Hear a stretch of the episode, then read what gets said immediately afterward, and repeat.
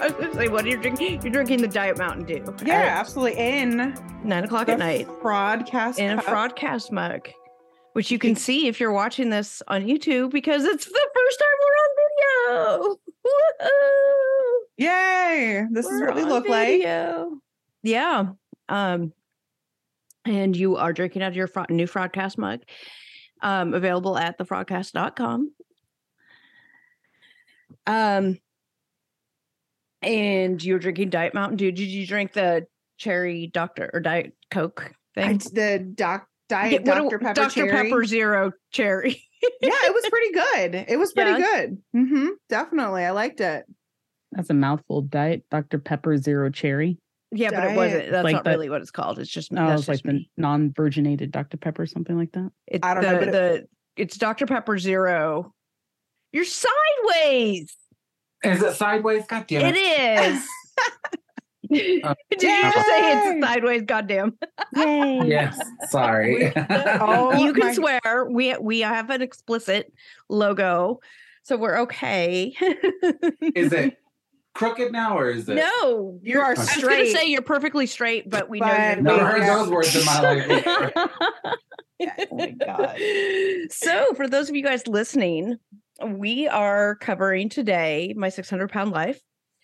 Um, and we're only covering My six hundred pound Life on this episode. And the reason why is because we have a very special guest with us. And we have Wess with us from this week's episode of My six hundred pound Life. Yay. Hello. Hello. Welcome. I totally slid into his D Ms. You totally did. You totally did. So if you guys haven't seen it, My six hundred pound Life on T L C, um, The Learning Channel uh, this week did an episode with their new their new season.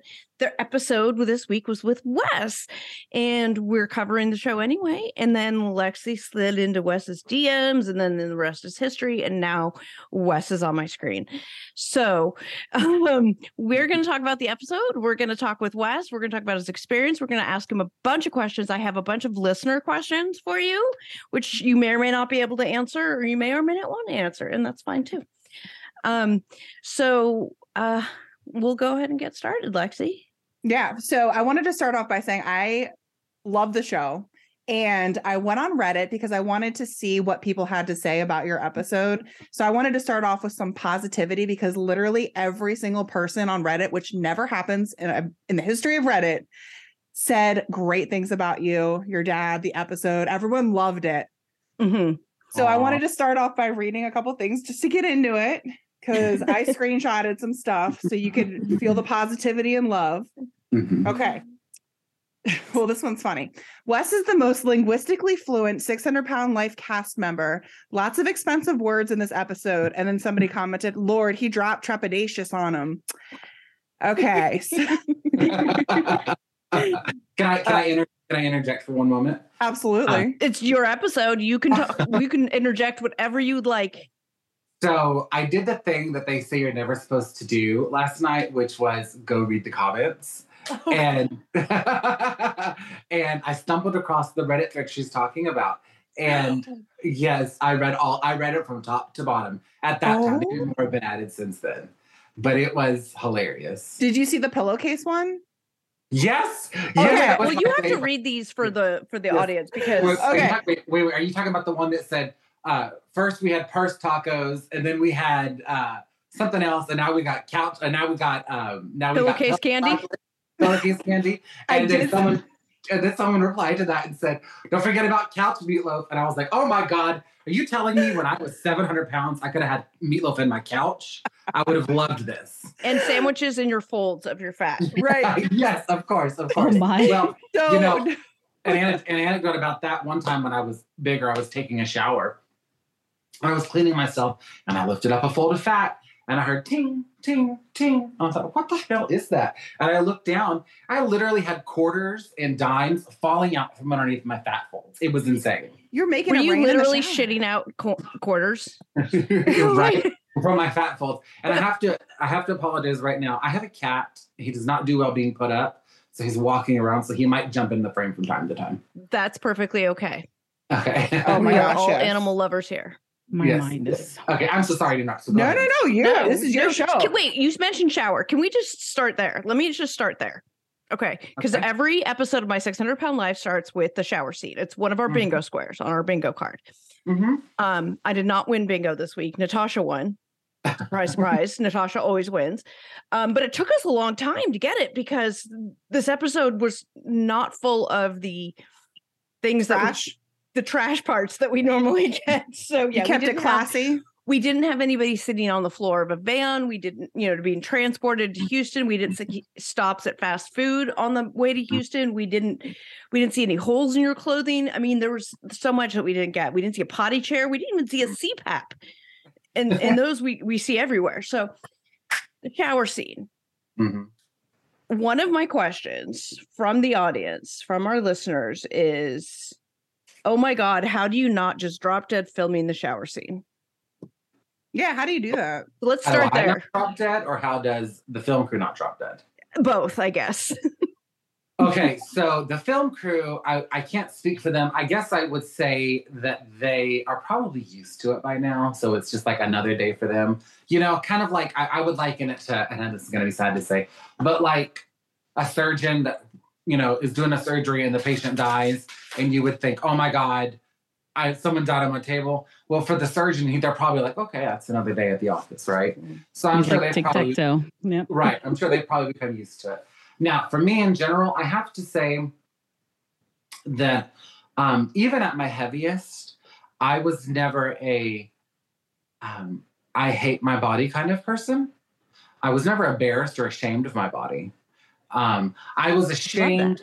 I, I was a, I only, it's kind of hard to explain, but I was of, I'm a, I was of two minds. I loved me, right? I had a lot of pain and turmoil. I'm a Gemini, so dual personalities, right? I had a lot of pain and turmoil, turmoil growing up. And so on one hand, I, I did the work before I did the show and I loved me, right? I had to come to terms with loving me. I had to love me to realize that I needed to do something to change. And so the first step was accepting yourself and loving yourself. And that's what I did. Um, so Ooh, I, I love that. I already, I already loved my, myself. I didn't like the shape of my body, but I loved my body. Mm-hmm. If that makes sense. Yes, it absolutely does. And so, um, you know, this is, I don't know what religion people are on or are, but you know, this is the one body I'm going to get. Cause I'm, you know, Christian. So this is the one body I'm going to get. So I need to love the body I have. I can't spend the rest of my life hating the way I am. Mm-hmm. And um, so I've always loved my body. So in loving my body, I'm also someone that doesn't see anything obscene or un or or um I would say obscene or uncalled for to show off your body. I think mm-hmm. bodies are beautiful. You know, they were made to show off, right? All you, shapes and sizes. Mm-hmm. All shapes and sizes, you know. Rock it. You got it. You rock it. Even if you're working on getting rid of it, rock mm-hmm. it while you're working on getting rid of it. And, um, and so I didn't have any, I never, like I would go swimming. I never had a problem taking my shirt off going swimming. I would change in the locker room. I never had a problem changing naked in front of the locker room. So I thought, well, you know what?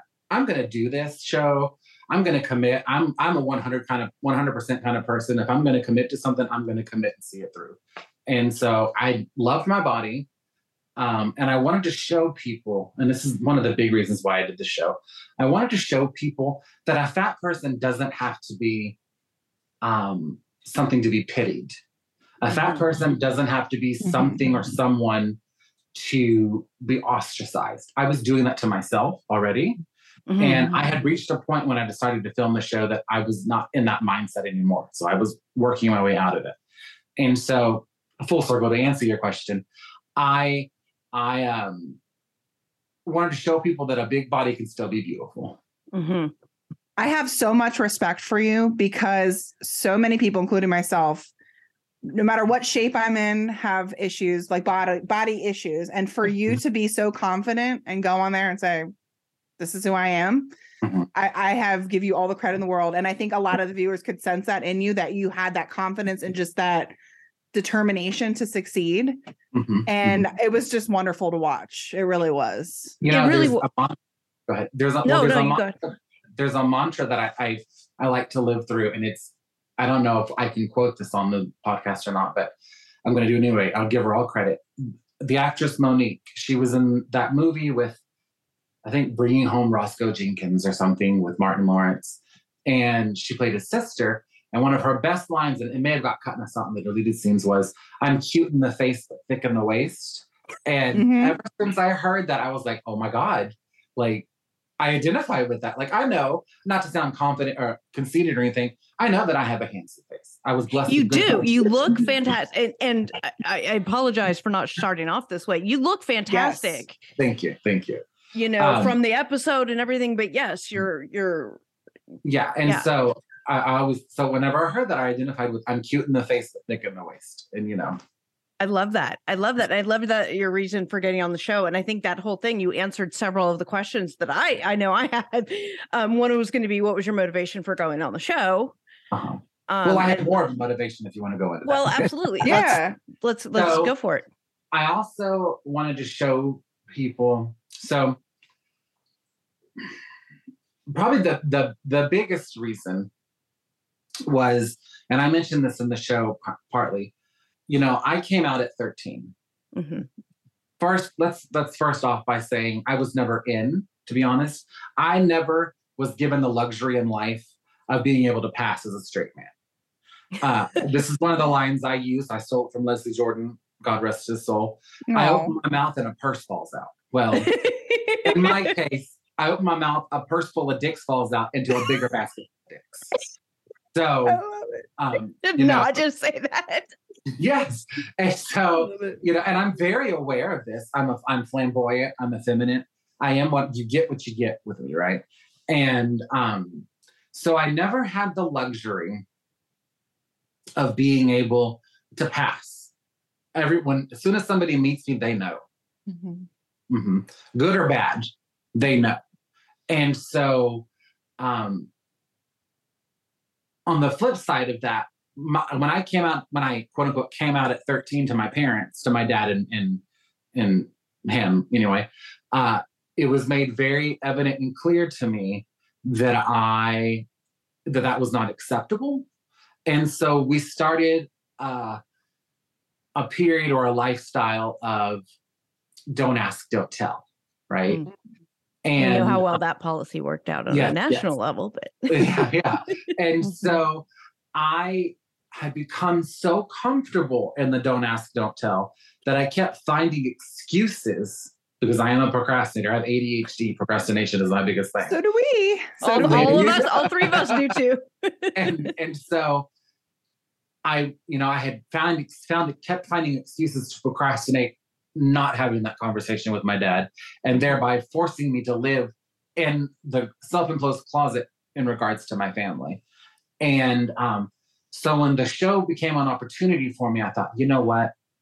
I need to do this and talk about being gay on camera, because once I say it on camera and it gets out there, it ain't going back.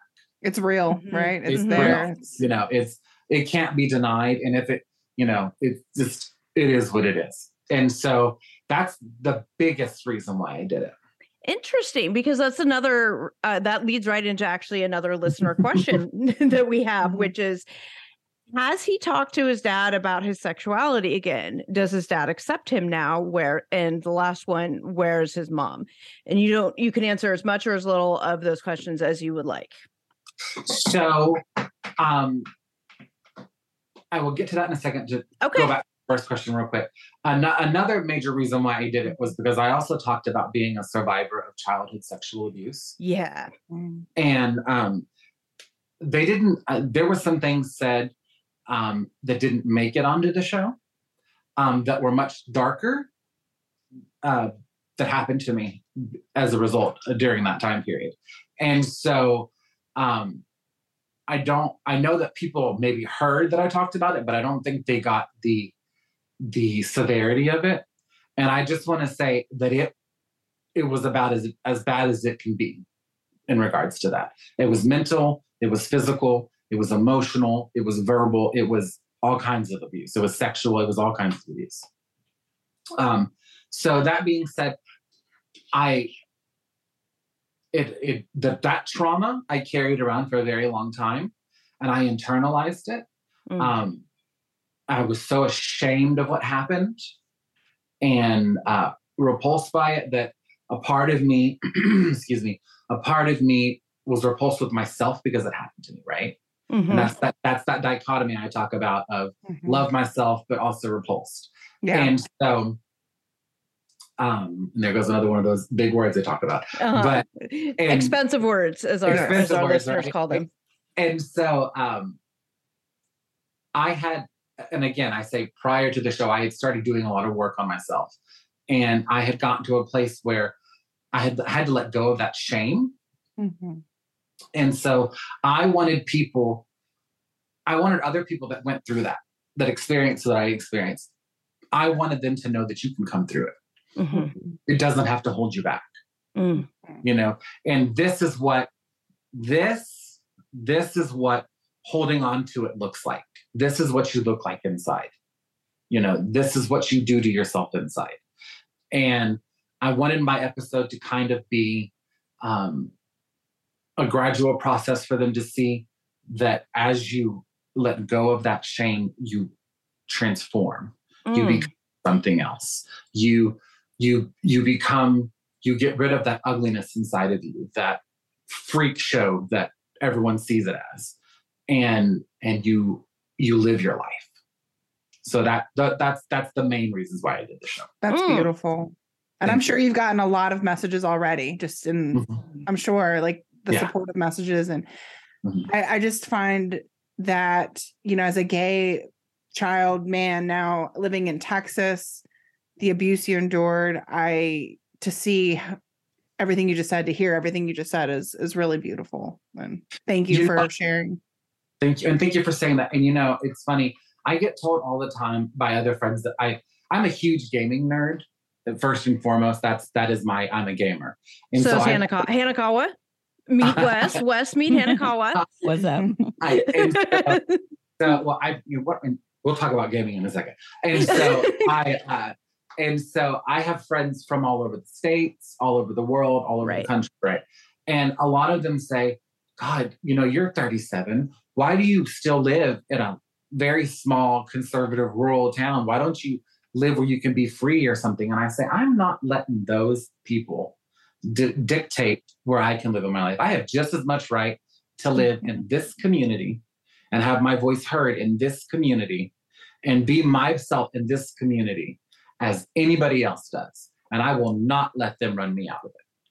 That is amazing. I have um, several friends, um, several very progressive friends that live in and around Houston, Austin area. And I asked them the same question, not on a, like a, what are you still doing in Texas? But just as on a, you know, intellectually curious level, like, what is it about Texas? And, and um, they, they have similar responses. Like um, one woman I know in Austin is a, um, she's actually a minister.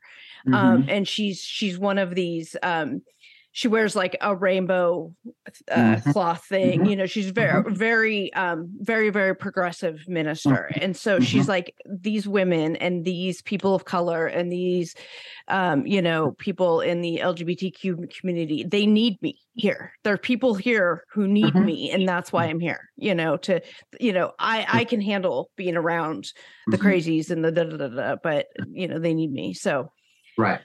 Well, and, and I'm also, I'm also a very political person, you know, and whether or not you, someone else is, that's up to them. I know I am. I'm a very mm-hmm. political person. Um, I think politics are probably one of the most important things in our daily lives. You know, it affects, it, t- it affects and touches everything that we do. You know, it affects what we breathe. It affects what we eat. It affects what we drink. It affects what we wear. It affects us. And so, um, even before I was on national television, you know, or anything, I, I, I identified myself as an activist, right? In any, in any small kind of capacity, I was doing something to fight back against that, mm-hmm. those issues. And um, that's another reason why I still live in a very rural area, because I want, it's almost like a political protest saying, uh-uh, no, I'm here, mm-hmm. I'm queer. Get used to it. um, so now your other question, I'm sorry. The three-parter. Question, yeah. Remind me what your other question was again. Okay. So the other question was, Have you talked to your dad about your sexuality again? And and that went into, you know, you kind of did and the show as a way to do this opening. So I, you know, how those go together. Um, do you, does your dad accept you now based on what we saw on the show? You guys have a good relationship. We'd love to hear more about that. And um, then the other one, if you feel comfortable talking about it, is where's your mother? So my dad, I did come out to my dad. Uh, well, I don't, I don't want to say come out because that implies that I was not out. I had the conversation with my dad to let him know that this topic was going to be discussed on the show.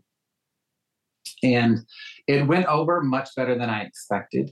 You know, you probably always hope for the worst or expect the worst, hope for the best, you know? Right. And uh, so I just expected things to go south. And luckily they, they didn't.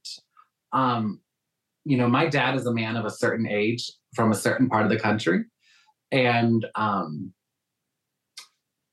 so I don't know if he's accepted me being gay, but he's accepted me living my life as I am. Mm-hmm. And as I said uh, to an interview that I did uh, yesterday morning for the show, you know, my dad and I have a relationship that's constantly evolving. Today, it's better than it was yesterday. And tomorrow, it'll be better than it is today. Um, and uh, I, but I, and I will, I will commend my dad and say, even though he made it very clear that se- homosexuality was not allowable, mm-hmm. even though he made it very clear that he didn't want that in his life, he also never forced me to be anything other than myself. He allowed me to be who I wanted to be, go where I wanted to go, and do what I wanted to do. Mm-hmm. That's great to hear. Yeah. And you could tell in just watching the episode how much he he loves you. I, mm-hmm. I, I think that came across yeah. very strong. I, I felt that way, at least. I know a lot of people did. They said, look at, he's... Mm-hmm. He may not agree, but he look he's there for his son. And you can just tell that he truly loves you.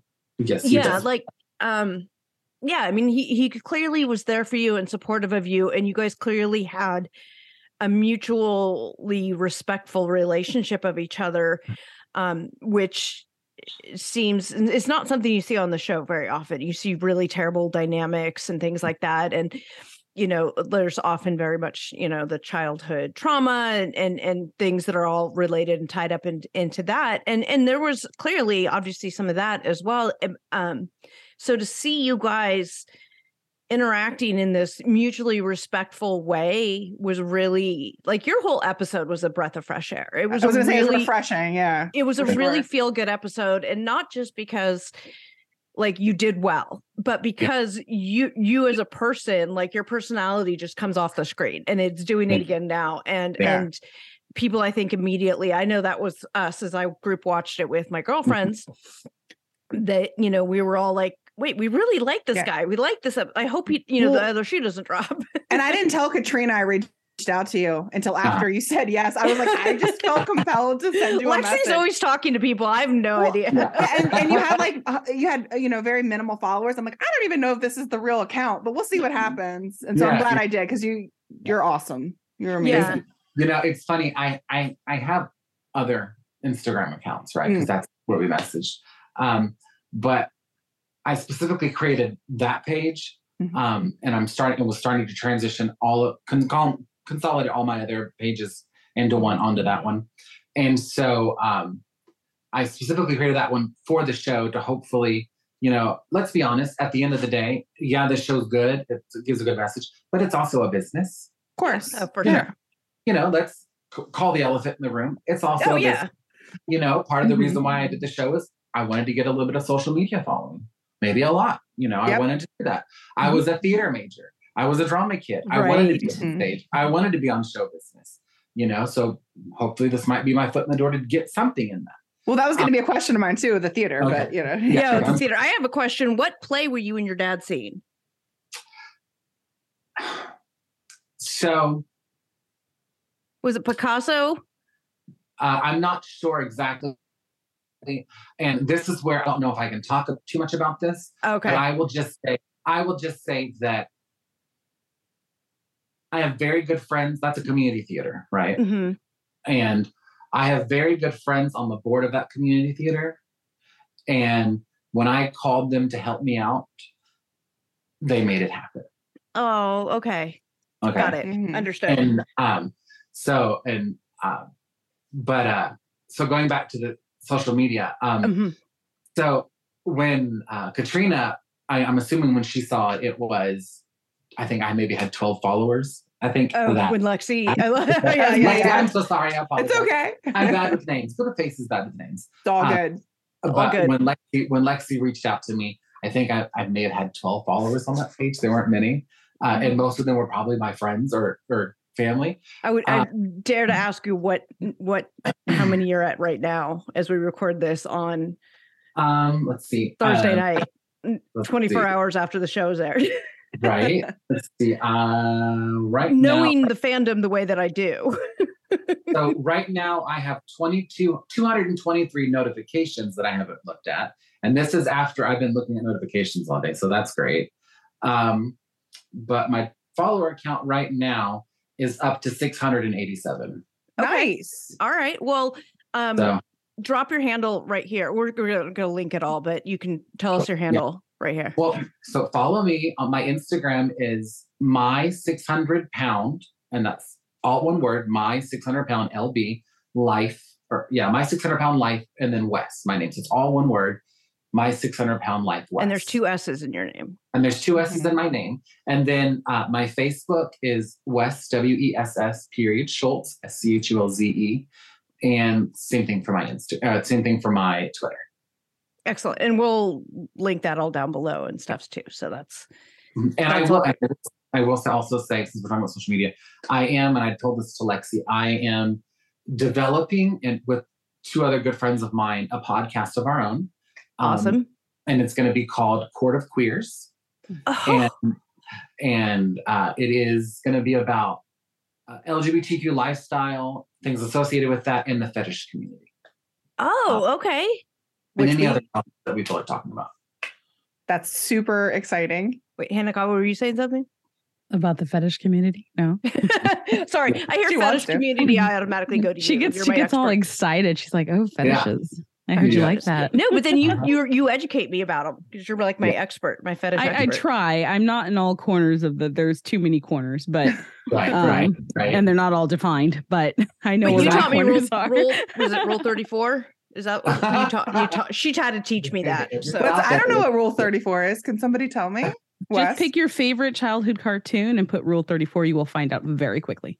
Mm-hmm. Well, don't mind if I do. Do it in incognito. Do it in incognito mode, maybe. yeah, yeah, yeah. Um, but yeah, so that's all my social media stuff. Now, my mom, um, my mom is in my life. Unfortunately, um. Dur- prior, right before the filming and during the filming, she ended up having to have a double lung transplant. oh, yeah. And so uh, she's doing much better now. Okay. Uh, she has, uh, she's on the road to recovery. Every day she gets stronger. Um, she, but she just wasn't, you know, health comes first.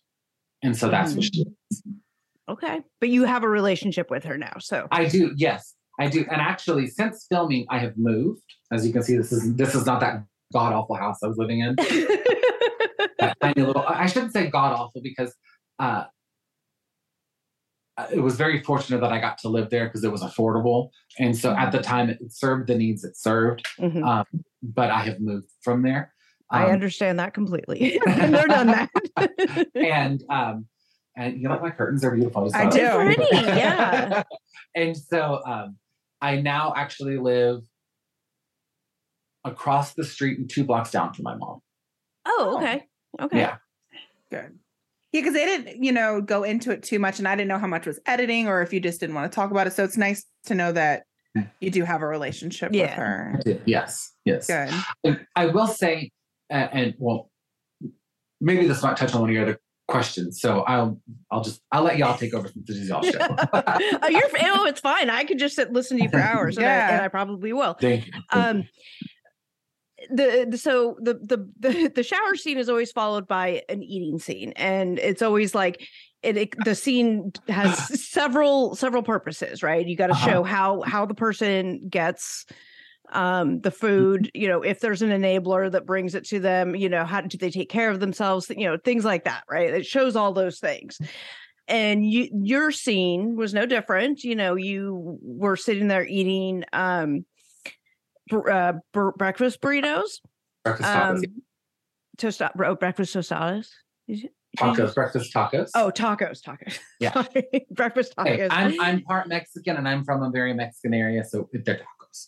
They're okay. Probably legit tacos they, too. We don't have those legit tacos in these days. So fucking good. Yeah, they were like. I think they were barbacoa, and they were chorizo and egg, and I oh. think uh, bean and egg or something. Yeah, they were good. Oh, that chorizo and egg, man. Ooh, that's such a good combination. Yes. Um, and those great tortillas. And um, anyway, so look good.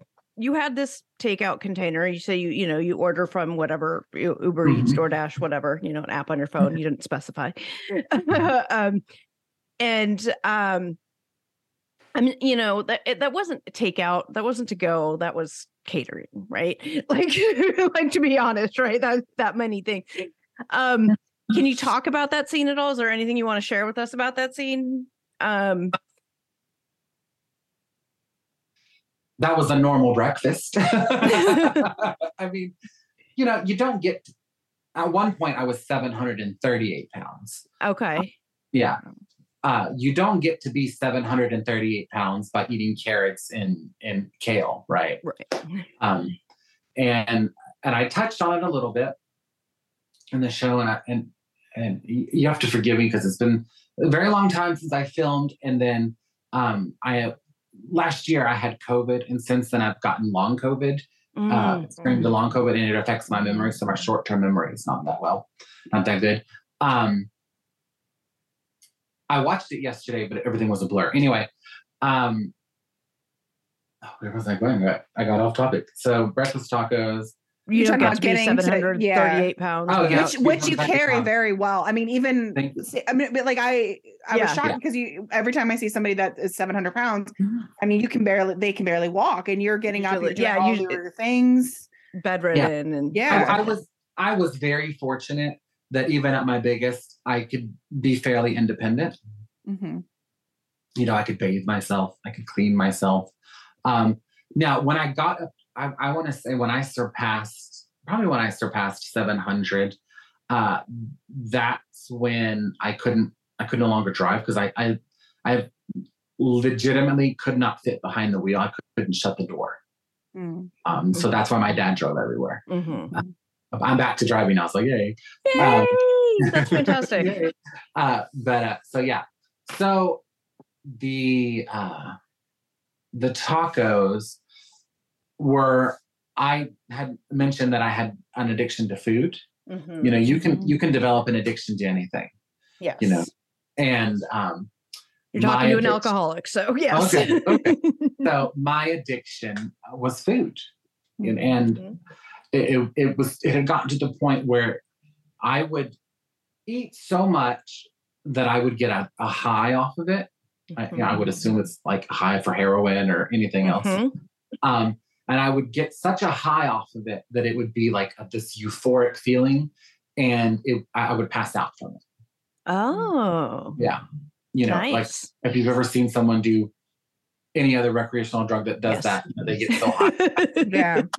And, um, and and that would happen to me every. I would eat and I would eat, get so high that I would fall asleep and sleep for an hour or two, get up, eat again, get so high, fall asleep, cycle, cycle, cycle, cycle, cycle. Mm-hmm. God, that sounds amazing. But again, you're talking to another addict, so I'm like, yeah. oh, yeah.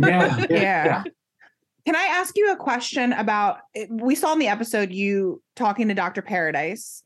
Oh, we're skipping Have ahead you, to therapy. Okay. I I got all love kinds Doctor of questions Paradise. About this area. Well, no, I love I, Doctor P. Yeah. I, I mean, I loved, I love him from what I can see. But um, mm-hmm. are you, conti- if you don't mind me asking, are you continuing to do therapy to work on the addiction part? Or I am, I, I am in therapy. It's, you know, it's, I'm in therapy um, and I'm, I'm working on that.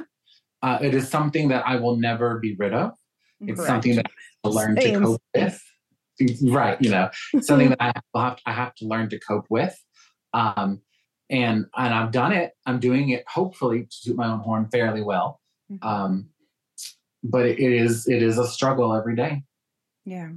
Um, b- backing up a little bit, you said at the beginning of the show, you said that you had done a lot of work already, look to mm-hmm. learn to love yourself prior to being on the show. Mm-hmm. Um, can I ask you, did you do therapy for that? What, if there, you know, what you did to work on that to get you to the point that we saw on the show of you talking to Doctor Paradise? So throughout the years, on and off throughout the years, I've been in and out of therapy. Mm-hmm. Um, I would go for a little bit and then my A D H D procrastination would kick in and then I wouldn't go anymore. And then I'd be so embarrassed from that. I would find another doctor, go a little bit, cycle happens. Uh, then I would, you know, uh, I worked in the oil and gas industry for many, many years. It's a very volatile industry. Mm, um, yeah. And I, I worked in bookkeeping and accounting and um, I would work for an, I would work for an oil field company for six months to a year. And then they would go out of business. Mm. And then I'd be unemployed finding the job. So then I wouldn't have insurance and I couldn't have money. So, you know, it was just a whole, um, it was like a whole amalgamation of things that just um, compounded as to why I kept in and out of therapy. Um, mm-hmm. It wasn't until July of two thousand twenty-one when I was in, hosp- I, I got hospitalized for COVID. Mm. And um, I had never, I'd never been in the hospital before, never had surgery, never needed to go to the hospital. Mm-hmm. Um, I, again, very fortunate that I was that healthy. I mean, it was to the point where like, uh, I would go to the doctors and they would run blood tests and they'd get the results back. And this is not for COVID, this is just my health in general. They would get the results back and you could literally, every doctor, I'm not lying, every doctor I would see, you would literally see them, they would look at the results and they would get this like puzzled look on their face and then look at me and then kept flipping through their things. And I eventually got to the point where I would say, yes, I know. I don't have high cholesterol. At mm-hmm. that time, I didn't have high blood pressure. I'm not diabetic, you know, healthy other than being overweight. You didn't have that like comorbid. Yeah. yeah. And, thing. Yeah. And so I never, I just never had to worry about the doctor business. Right. And um, so I got hospitalized for COVID. Well, this was at the height of it. So, mm-hmm. you know, they were very taking all their precautions. So they, I was hospitalized. I was, um, I was sealed off from everybody, you know, no, mm-hmm. the doc, no, the nurses and doctors never came in to talk to me unless it was specifically to do their rounds and then they were out. Like mm-hmm. it was, you know, and I had never been to the hospital. I'm two hours away from my family, from anybody I know. Mm-hmm. I'm in this hospital. Um, so all I had time to do was just sit there and think. Mm. And, um, you know, I, I, I talk about how even at my weight, I was able to live independently mm-hmm. and take care of all of my needs, including hygiene needs, mm-hmm. wipe myself after using the restroom, for instance. Yeah. And, uh, let's just get that out of the way. I know everybody's questioning, oh my God, could you wipe someone's ass that way? Yes, I could. That wasn't but, on my list, but was not on my list. It's on somebody's list of questions for sure. Because when somebody can't, they show like the dude who has the cane and put mm-hmm. the toilet mm-hmm. paper on the end of the cane. And I'm like, do you rip like your asshole apart every time you wipe? Because that's gotta well, well, I I was so big because I aside from being overweight, I'm a man that was born with hips and thighs. Mm. You know, so I got a big ass, big thighs, big hips. Um, and that, that works good for me finding the men, by the way. But, um, well, we're getting to that later. Oh, I can't wait. And, and so, um, so I was too big to even use one of those, uh, what they, they call them, uh, bathroom aids. Mm-hmm. Um, I was too big to use one. I, I just could not reach myself with that. So I had my home set up with um, bidets and mm. uh, attachments in my shower that I could clean myself with. Um, okay. But I could only be independent in my home. Mm-hmm. Oh, yeah, yeah. I guess that makes sense. Because you had it all. Mm-hmm. Right. I had it all there. I couldn't go on trips. I couldn't go mm-hmm. on vacations. When I worked in an office, I would literally hold myself from using any sort of the restroom for the. I worked in bookkeeping and accounting for the ten to twelve hours that I was there. Oh. Yeah. Um, and near the end of my working life, and I know this, I hope this isn't going into too much detail, but hey, I, took a shower on national no, television. Okay. You know, where do you go from there? Right. Uh, my very last office job, I got to the point where I couldn't hold it anymore. So I would use the restroom and not be able to clean myself, and then just have to sit in, in that filth in myself all day in my private office. Aww. And so I would carry bottles of Febreze, like Febreze air freshener with me, and mm. I would spray it everywhere. I would, uh, I bought um, disposable pet pads, and I would put them on my office chair, and I would line my my pants with them, mm-hmm. um, so they, you know, nothing got hurt. And the, and I would do my job. I would do my work, because I didn't come from money. I have to work. Yeah. You know? Mm-hmm. And um, and I did what I had to do to get by. I appreciate your transparency and openness and talking about it, because there is going to be somebody listening to the show that is going through that for sure. Right. And you right. bringing that up, hundred percent. Right. And and and so this going full circle back to the hospital. So when I was in the hospital, I didn't have my my things to to take care of myself. Mm-hmm. So I had to rely on the nurses' aides to do things for me, and that was so humiliating and, and degrading. And it's and it also forces you to stop being in denial, you know, because now, you know, I could, I could, real. Deny, yeah. It's real. I could, I could procrastinate and push it to the back of my mind because I could still do it myself at home. Mm-hmm. But now I can't do it. Now I have to ask for help. Yeah. And so, um, I vowed to myself when I was in that hospital bed that I would not ever have to, unless it was an emergency, you know, unforeseen mm-hmm. circumstance, through no fault of my own. I would, I would never allow that to happen to me again. Mm-hmm. And so that was the first, that was the day. And I remember it clearly, it was July,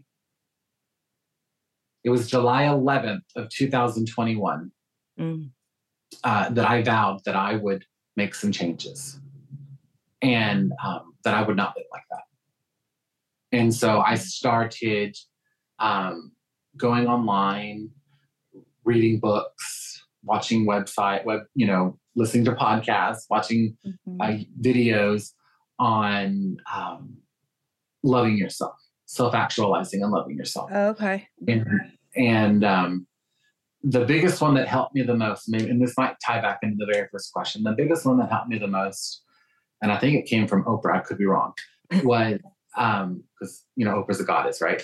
But she is. Absolutely, facts was um, I would stand naked, completely naked, in front of a full-length mirror every day, and I would look at myself for one minute every day, completely naked, and just look at myself, not think about anything, not uh, distract myself, because at that size, you know.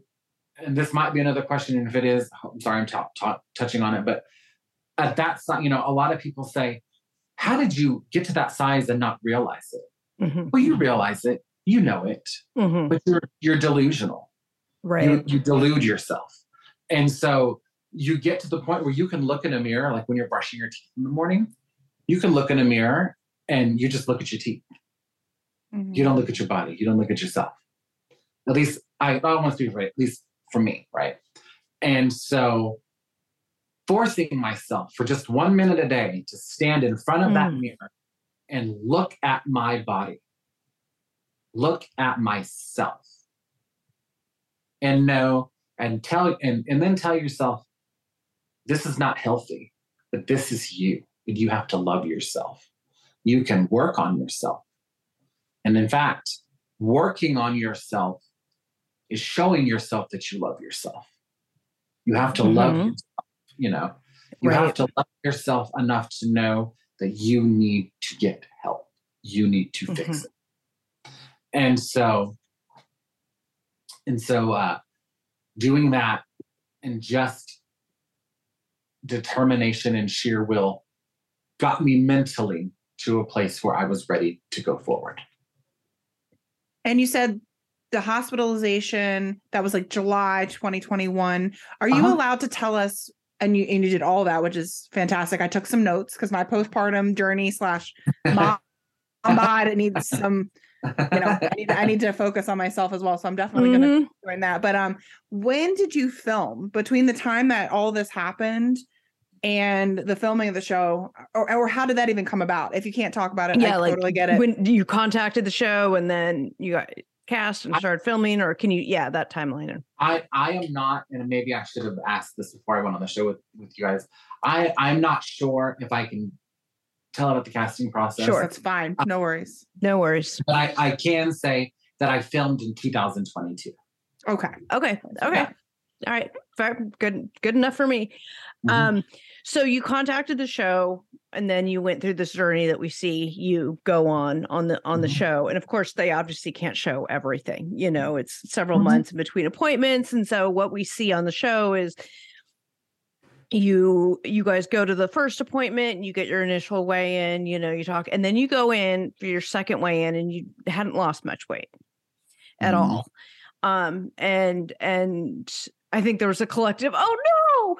And, um, but then you started opening up with Doctor Now and you started telling him, well, the realest yeah, I guess, of the real that I've ever seen on the show. Yeah. And you're, you know, we, one of the, our squares in bingo is, I don't know what happened. I've been following the diet, because they always say that when you've seen mm-hmm. them eating, you know, fried chicken and all these things, mm-hmm. you just came out with it and said, you know, I'm just not following your, your diet enough. I'm just not doing it. I'm not doing the work.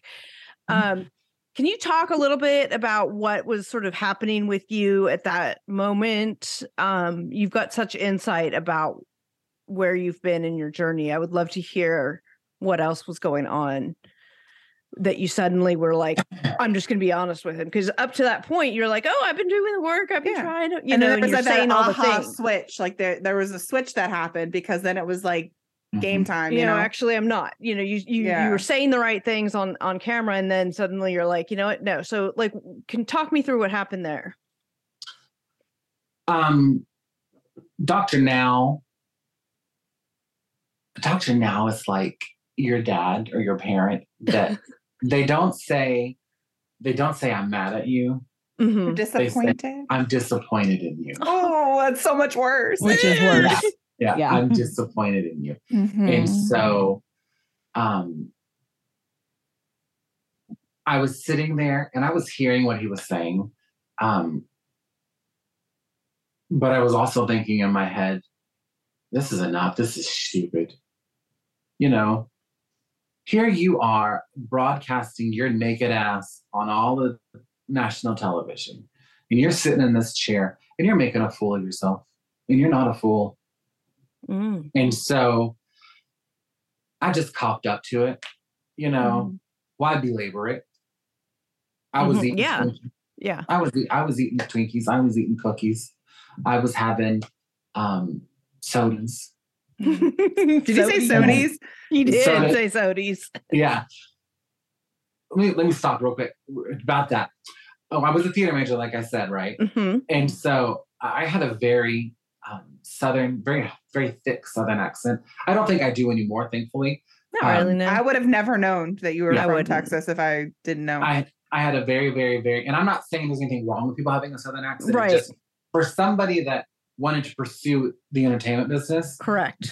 That can be a very, uh, that can be a barrier to your success. My husband is in broadcasting, radio uh, broadcasting, and he okay. had a very Southern accent. I've seen videos yeah. and it's really, really yeah. strong. Yeah, yeah. You've met him, Lexi. You, you would not guess it in broadcasting school. Yeah. And it was like taught out of him. Yes, exactly. Speech. I was, I was doing the, a play called The Crucible. And, oh, I did that in um, high school. Yeah. Okay. No, it wasn't, no, it wasn't The Crucible. I'm so sorry. It was in, It was Night Must Fall. I was okay. doing a play called Night Must Fall. Okay. And the the director stopped me and he said, oh my God, Wes, I don't, he started laughing. I don't know how to tell you this. You're clearly doing a British accent because it was set in the English countryside. I can I can tell it's an it's a British accent, but I can also tell you're from a small town in South Texas. And so he said, um, we need to work on that. And so I, I, I was sent to speech classes mm-hmm. and elocution lessons yes. and, um, and was trained out of me. Right. That being said, um, I will, if I'm around other people with a heavy accent, uh, my family, other just people in the, you know, in the neighborhood, um, it will come back very quickly and I can hear myself.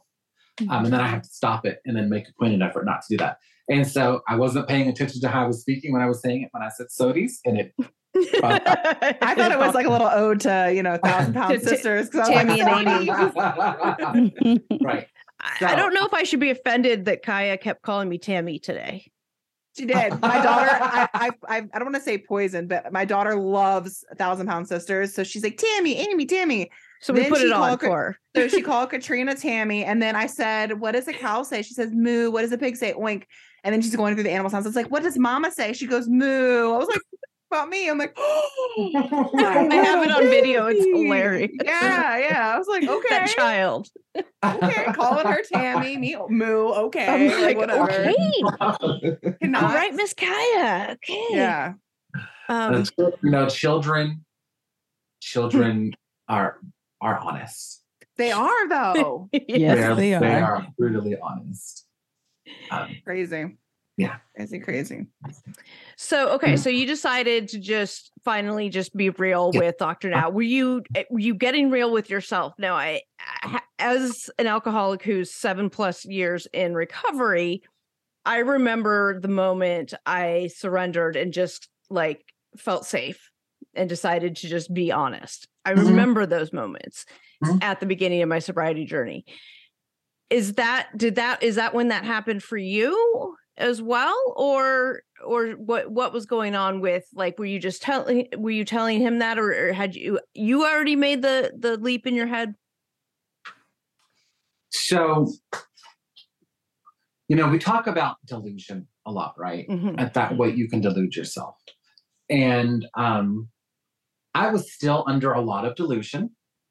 I was deluding myself a lot. And so when I say on camera, oh, I'm doing the work, da da da, da you know, prior to the meeting, at that time, I believed I was. Okay. That wasn't being deceptive in saying that.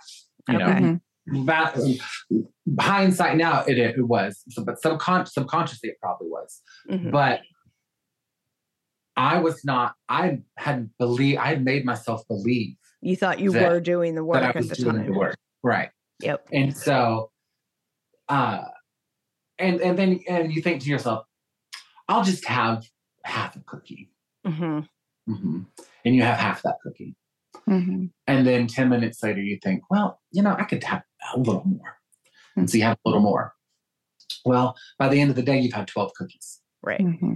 You know, and so, um, stepping on that scale and seeing that I had only lost what I had only lost, um, I think ten points at that time.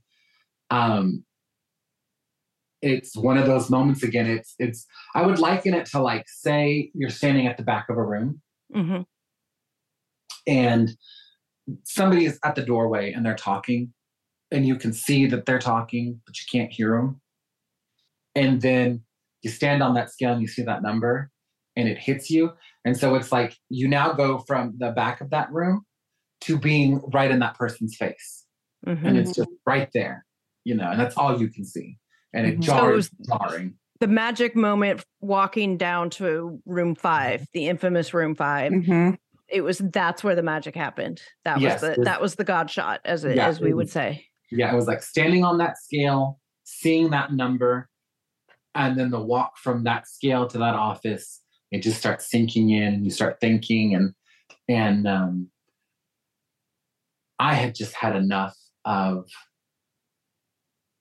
of the delusion and the lies. Mm-hmm. I was just over it. I was done with it, mm-hmm. and so I just copped up to it. Mm-hmm. And um, well, it seemed to work. It seemed to be genuine mm-hmm. because between that and your next meeting, like, you lost one hundred pounds. Mm-hmm. Yeah. You know, I mean, how good did that feel to have Doctor Now look at you and say, how, you know, good job or whatever he said? I can't remember, but it I'm was proud like, of you for that. He smiled. I saw a smile. He yeah. smiled at you. I, that man knows what he's doing, you know? And so when he's talking to you and he's talking, he's, I don't want to say berating, but he is being truthful with you. Mm-hmm. Holding you uh, accountable. And when he's holding you accountable, Uh, I, again, I can't speak for him, but I can just say that it, my impression is that every word he says is deliberate. Mm. He says it to make an impact. And okay. so if you allow it to make an impact on you and you do what you need to do and you make him happy, then he's proud that you made him happy. Mm. He may not tell you he's proud that he made you, that you made mm-hmm. him happy. But his body will tell you. His body language will. You can tell. You can tell the difference in that. Mm-hmm. And so, how'd that make you feel? I mean, I'm sure we couldn't convey it. It couldn't be conveyed on camera. But at this point, you know, you knew you were actually doing the work at this point, right? Because, you know, you had that. You had that moment. Clearly, you were doing the work. So you knew you were doing the work. But there's still probably like a wonder, like, what am I, is it going to show? Like, you know, should I have tried to take an extra shit this morning and, and get that last pound, you know? Mm-hmm. Um, and then you see that number come up. How to make you feel seeing that? Fulfilled. Yeah. So, you know, that old saying where they say, if you tell a lie, you have to continuously remember that lie and keep mm-hmm. and think mm-hmm. about it. So when someone asks you something, you have to think about what you said previously and then right. hope that it lives up to it. But when you tell the truth, you only have to remember one story. You only have to remember one story, right? Yep. And so, we talk about that often in uh, in my circles. Yeah, yeah. And so seeing the, those results, um, it was just like relief, because mm. it's like, okay. I did what I was supposed to do. I don't have to uh, wonder what I did wrong. I mm-hmm. don't have to maybe come up with an excuse, try to come up with an excuse, you know? Mm-hmm. Mm-hmm. I only have to remember one story. Oh. And so um, it's a great feeling. Amazing. Amazing. Um, so much more to get to, just taking a quick break. Just, mm-hmm. and then we'll be right back.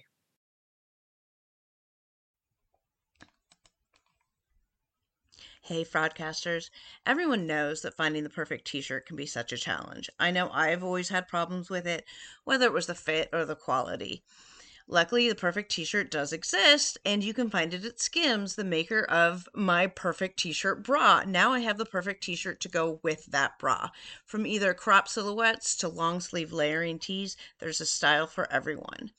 My cotton jersey t-shirt is now a wardrobe staple for me. I reach for it almost every day, and the fit is so perfect because it snatches me right in at the waist. I've washed it a million times, and it's held its shape really well. It fits like a dream. I absolutely love it. And honestly, you guys, I thought like, okay, this shirt is going to be too small for me, and it's not going to fit right, and all the bulges are going to show. But it doesn't at all. I put it on and it magically stretches to fit me perfectly, and it holds all those bulges in. Every little but last bulge that I have is all held in, and it looks fantastic. I absolutely love it, and it is super, super comfortable, and it is it is one of my new favorite t-shirts. You can shop the Skims t-shirt collection at skims dot com, now available in sizes extra, extra small up to four X. And if you haven't yet, be sure to let them know that we sent you. After you place your order, select podcast in the survey and select our show in the drop-down menu. And we're back. Um, so you just had this moment, lost your one hundred pounds, he approved you for surgery. I, I want to say in record time, but it wasn't. It was actually like four or five months, right? Mm-hmm. Something like that. Um, but in, on the show, often that's record time because they come back time and time again. Sometimes they never get approved. Mm-hmm. You get approved for your surgery. Holy shit, you go in for your surgery. Mm-hmm. Um, take me through what you were feeling. Okay, you got this. You got this this this new tool, but you know, as you've learned, it's that's just one tool in your toolbox and stuff. So you wake up, you're this transformed person, so to speak. Um, take me through what you were thinking about this next step of your journey. I had never had surgery before. Mm-hmm. I had never been put on anesthesia before, um, and you hear so many horrible things happen, you know, to people. They die, you know, that was the biggest thing, they die. I'm thinking to myself, oh my God, I've done all this work. I've come all this way. And now I'm going to die on the operating table because oh, no. that's my anxiety, right? Right. Mm-hmm. I, I, anxiety. I have anxiety. And so that just happens, you know? And um, so my mind went there immediately. You're approved for surgery. Oh my God, I'm going to die on the operating table. Like, I mean, it just went, it went straight to that, right? Doom and gloom. Uh, so straight, that was my... Straight there. Yeah. It was like, no happiness. No, oh my God, are you approved? No, like, I'm approved. I'm going to die in, in June. Do not fast go. Go yeah. straight to yeah. doom and gloom. Yeah. Like I was born in June. I'm going to die in June. Okay. Oh yeah. and, um, and so, uh, so th- that was the initial reaction. Um, and then also I tend to be, um, when something big or moment just happens in my life, in that moment, I tend to, and this is, and everything, you know, everything is rooted from your childhood, right? So my childhood had trauma. And so the way to survive that trauma was just to go inward, insulate myself, close myself off and not feel anything. Mm-hmm. And so that's, that is just what I do when, when something happens, good or bad, momentous. Right. I go, in, that's I shut myself off yep. and I don't feel anything, you know? And so that was essentially what happened. Um, Over the next few days, uh, it started to sink in and I came out and I got excited and happy and, you know, was ready to do it. Yeah. And uh, by the morning, by the day of the surgery morning, uh, I had to think I had to be there at like, I don't know, five a.m. or something. And I lived two hours from there. So I had to, you know, I would have to leave my house at three. And so, you know, I'm a big guy. It takes me forty-five minutes to shower and get dressed. So that means I have to be up at two. So I just didn't go to bed. like, yeah. you know. You're, you're, you're gonna get the next sleep. morning. Yeah. You're yeah. gonna get some sleep at the during yeah. surgery. Yeah, yeah, yeah. yeah, yeah. yeah. Well, completely off topic, but we digress as our podcast, like because we're A D D. yeah. Uh, speaking of showering, a lot of people were like, "Look at," the, they're like, "Yes, he's living like a king." The fan on him. Clothes off, walking yes, around I naked. I love oh, those comments. Oh my God. Eating breakfast like, tacos naked with a fan on like, you. I'm like, goals. I've done that. well, yeah. And, but again, they liked your transparency in, in saying like, okay, well, this is how I dry off. Like this is, this is, yes. you know, and I'm like, wow, that's freaking awesome. Cause he's just right. keeping it real. Yeah. Yeah. And a lot of people, I read in those comments, a lot of people were like, uh, that's really smart to use a fan to dry yourself off. Well, apparently you're the smartest cast member, to be honest. Well, that seems to be the consensus so far. Yeah. And, you know, this last hour and a half or so of talking to you, I think um, I, I dare say yes. I mean, oh, thank you. Thank um, you. Uh, no, you've been fascinating to talk to. I want to keep, I want, I, I, there's so much I, more I want to cover, not just like what we saw in the show, but like, you know, you've, you've got this great insight into you, so, into your own, you know, the self insight that, um, awareness. Yeah. Awareness. Yeah. That's the word. Sorry. M S brain. I have M S. So, you know, yeah. um, so that's my excuse for everything. Um, hey, actually, I have COVID brain. So, you know, yeah, that's that when I get some. Like and work, I have mom brain, so we're all just, you, you know, we're living like, in the... Yeah, like at work when they're like, uh, I've already given you that information. I'm like, oh, I have bad short-term memory from COVID. Can you give it to me? And they're like, oh, yeah, sure, no problem. Uh-uh. you know? Anything mentioned COVID.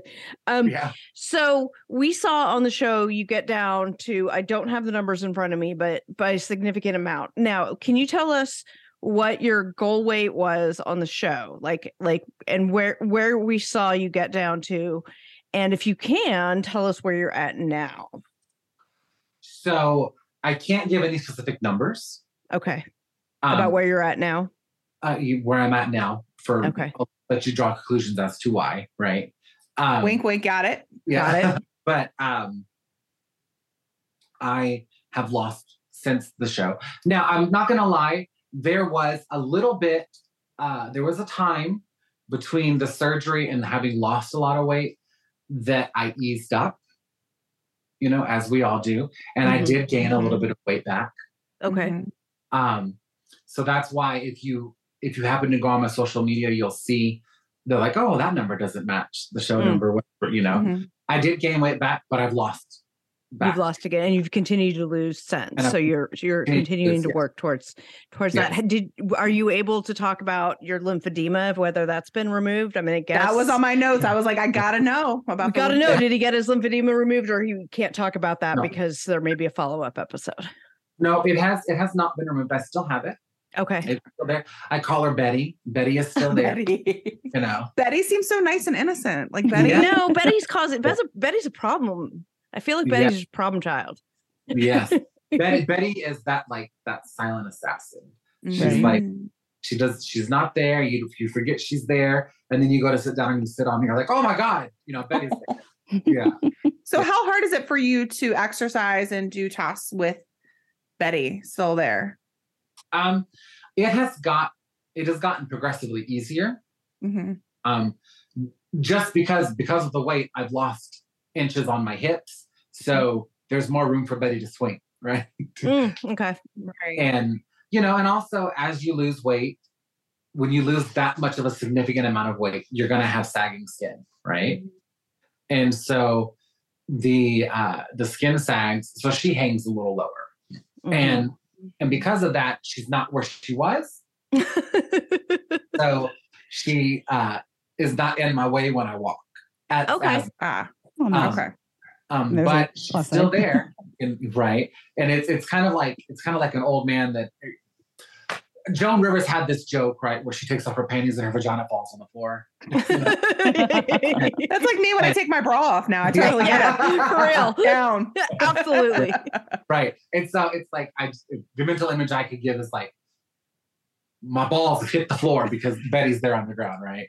Yeah. Um, but uh, yeah, she's still there. Well, you know, that balls might be a good segue to my next question. Um uh, Let's go into, are, have you been dating since the show? Are, are people other than um, straight, white, cis women sliding into your D Ms, other, meaning other than Lexi? Um, what's, can you tell us about your dating life now? Um, what's going on? Um, Do we need to I, start like, uh, like Who Wants to Date Wess website? Right. You know, um, I haven't had many men Many men hit on me since since the weight loss or since the show. Um, there have been some compliments, you know, but there has not been any serious contenders, you know. Mm. Um, I will say, and this goes back into the fetish community, and but you say uh, back into that we haven't yeah. talked about it oh, really okay. on the on the air. We've we right, talked right. about it offline a little bit, yeah. but yes, if you want to go into that, that would be yeah. you know okay. we're we're, fi- we're fine with that too. It's right, just right. your comfort level, right? So, um, and I think you said her name was Heather, right? Whose name? Hanakawa. Uh, Hannah, Hannah, right? Oh, me, Hanakawa. Yeah. H, right? H. We'll Call me H. H. Call me right. H. Yeah. It's okay, Japanese. So Hey, okay, so she maybe she maybe this will make sense to her. There is something called the chub chase community, right? Oh yeah, chub chaser community. And so, gay men, you know, there's always that stereotype of gay men are ripped and pretty, and you know they model model looking, right? And so when you are anything but that, when you're overweight, you know, ten pounds to a straight man is fifty pounds to a gay man, right? Okay. Okay. Wow, I did I did not know that. Yeah. And gay so, weight math. Did not know. Yeah, Today right, I right. learned. There's a conversion yeah. factor in the, in the yeah. calculations. Yeah. Right. And so um, very clearly there were no men that did not fetishize my size that were going to be, that were interested in me for years. I'm talking, oh, I, I would say I've been in the chub in the chub, in the chub realm, God, probably since I was eighteen, and I'm thirty-seven now, right? Mm-hmm. And so um, I I didn't want to be lonely. You know, I have the mm-hmm. same desires that everybody else has. You know, I have the same wants and needs. And so uh, I went where the people that would appreciate me were at. Mm-hmm. That makes ab- absolute sense. Yes. And so that, how did it make you feel though? Because I know some people enjoy the attention and some feel a little bit objectified by it. How did, how, what was your take on it being the, the target? Uh, both. Um, I felt appreciative of it. makes you, makes you feel beautiful. When somebody tells you you're sexy, you mm-hmm. know, that makes you, that makes you feel good. Right. Mm-hmm. Um, but when you get to the point where you have, you know, some of the guys in, in that community, good, upstanding, kind, great people, uh, they didn't fetishize it. They just enjoyed uh, their, their physical preference was a larger man. Mm-hmm. Um, you know, and so that's good. A lot of, a lot of men in that community, they like guys of any size, right? They like them small. They like them big. They like them tall. They like them short. They just like men. Um, there are those though, that take it that step, extra, that extra step further and fetish and make it a fetish. And so they're the ones that are like, oh God, I want you to be immobile. I want, I, I want to take care of you all day. I, I want to like physically take care of you, not financially, which is, we're going to get into that topic. Hopefully. Right. uh, uh, they're like, you know, I want you to eat so much that uh, you have to lay in bed all day and you can't get up. I want you to get to a thousand pounds. Um, well, that was going to be my question. The difference between chub chasers and feeders, because ex- uh, excuse my ignorance on, on mm-hmm. that whole situation, but I've heard of like feeders that want to, mm-hmm. yes, continue, which is what it sounds like you're talking about. Right. Well, they, uh, they're part and parcel. Mm-hmm. So there's a lot of overlap. Mm-hmm. And, um, and so those guys are the ones that would really turn me off. I'm not going to lie. There would be sometimes, typically if the guy was really, really hot, because on a side note, you would be surprised at what some of these chub chasers look like. Because you think, and like fetish guys think like, you would think, oh my God, that's probably some like mouth breather lives in his mom's basement, you know. I know, no, it's like a ripped gym guy who has like right. an eight pack and a giga chad yes. skin yes. and like yes impress you yes and and like and I mean and they're just in my dating life alone, you know, I have dated politicians, I have dated high-ranking and other country politicians. Secretly, they're not going to say anything about that, and I don't mm-hmm. want to die. We're not going to. We're not going to make right. any accusations yeah. on the air. Yeah. No, no, no speculation here.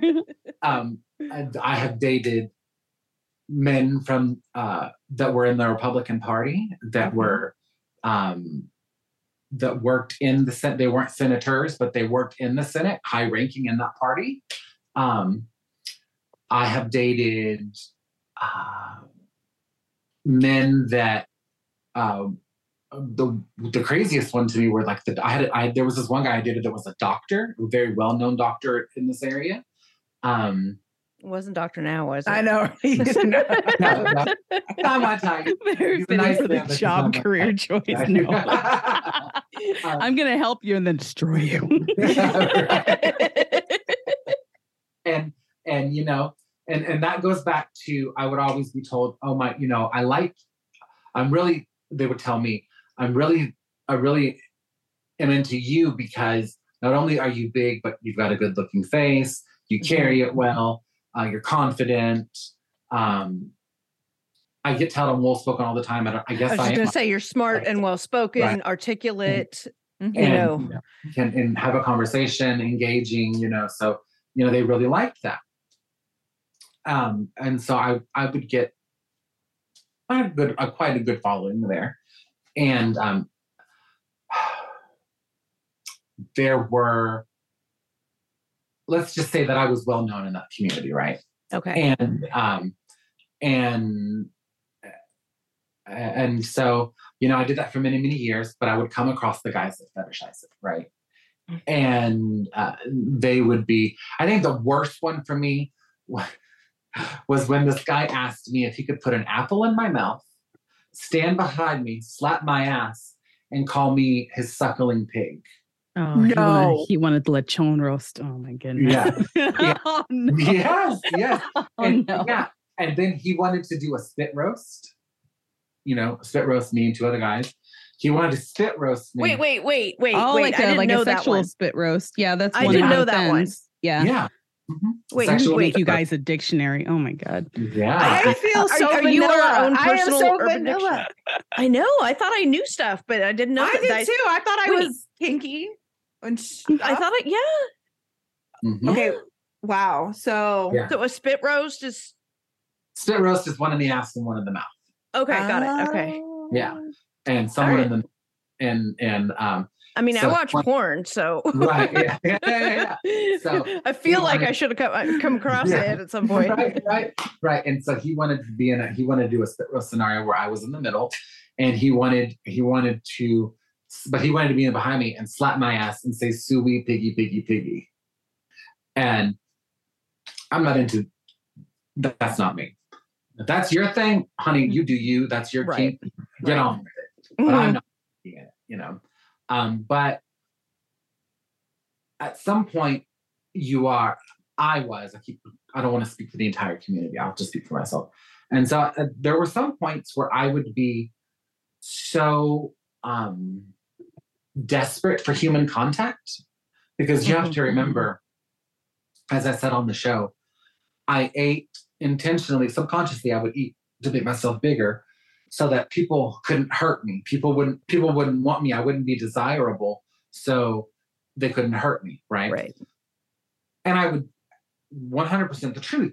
But again, Gemini brain, Gemini mind, there's that other side of me that wants companionship, that one want- that wanted, you know, to be loved, had sexual desires, had those needs that needed to be fulfilled. And so, um, I used it as a form of validation. Right. Yeah. And so, you know, I would, I I would isolate myself. And I mean, there was like a two year period where I didn't get touched, right? I would, I went two years without a kiss, without a hug, without nothing, mm. you know? And um, you would allow people to do things and say, th- I, I would allow people to do things and say things to me that I wasn't comfortable with, only because I wanted to have the contact. Mm-hmm. one hundred percent understand that. Um, and so I love the Chub Chaser community. Those people, uh, a vast majority of them in the gay community were there for me when I needed them. They were supportive and they were kind, and they made me feel great. They made me feel like desirable, like I was a, a human, right? I was something to be desired. Um, but I have to be very careful, because I don't, I don't think if I'll, I don't think I'll ever get away from them completely, um, just because there's a lot of great people there. Mm-hmm. But I have had to, and will have to continue to be very careful that I don't allow one of the people that don't see me as a human, they see me as a mass of that. Um, I don't, I can't have them in my life, mm-hmm. you know, because I can't do it. And again, I'm not kinking them if that's their shame. I mean, if that's their kink. You're not shaming them, right? Right. Yeah. No, that's their kink. If if that's what they like and they find somebody that wants to do that, as long as that person is not hurt, mm-hmm, you know, mm-hmm. and they are meant to right. be able to that give that consent, then do it, honey. Do you. Be mm-hmm. happy. If that's what you like, then do it. But I can't do that. And as you lose the weight and continue to get to, you know, your goal weight, obviously you're, it's going to shift, you know, the, the mm-hmm. chub chasers maybe are going to be attracted to you. Right. Or. Well, well, there is, a, there's a subsect of that. There's a subsect of that community that is all about uh, the jiggy, the jiggly, uh, the jiggliness oh. and the of your body. And so there is a, a I wouldn't say significant portion, but there is a portion of that community that um, are turned on by guys that have had the surgery and are in transition of losing weight, because, you know, when you get to be that size, a lot of, for me at least, a lot of, I was big, but my fat was jiggly, but it wasn't as jiggly as it could be. It was mm. hard. It was, a lot of it was firm. Okay. And, uh, right. Right. I, for lack of a better term, you know. Mm-hmm. No, I and, think it fits in perfectly here. Yeah, yeah. Mm-hmm. And so, um, so as I lose weight, you know, it softens and it, and it, it, it becomes blubbery, jiggly. Right. And so there are men that like that in that mm-hmm. community.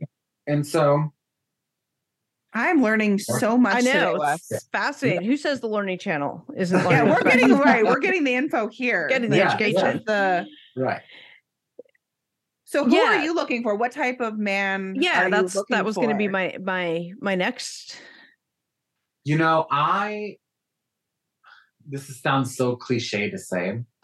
Um, physically, if if it was just like if it was just to have a hookup and physically mm-hmm. just have sex, you know, just. Mm-hmm. we're, we're going to talk about choosing, because in the gay in the gay world, you have sex with the person you love, and then you have a hookup, and mm. and you can have those separately and it not be an issue, right?